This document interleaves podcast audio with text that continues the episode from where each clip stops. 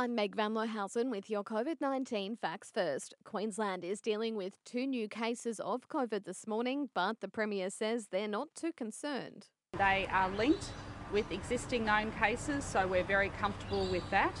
It brings the number of active cases in Queensland to 28. The new cases come at the same time a former Victorian bikie accused of flying into Queensland with COVID 19 has been cleared of the virus, despite reports he was positive before boarding. Queensland Health confirmed Shane Bowden wasn't infectious while on flight JQ560, and a public health alert hasn't been issued. A police investigation is continuing with the former Mongols bikie member in quarantine but not in custody. Meantime, the federal treasurer says the Commonwealth is continuing to draw up a universal definition of a COVID hotspot in the hopes of opening up the country sooner.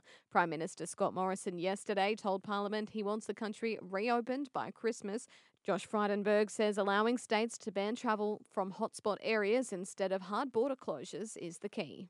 It's critically important going forward that we have more flexible arrangements around the border closures. Right now, they're too cruel, they're too confused, and there's not enough compassion and not enough common sense.